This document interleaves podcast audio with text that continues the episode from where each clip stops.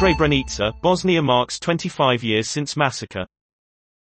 A funeral is held for recently identified victims as part of a memorial ceremony for the atrocity.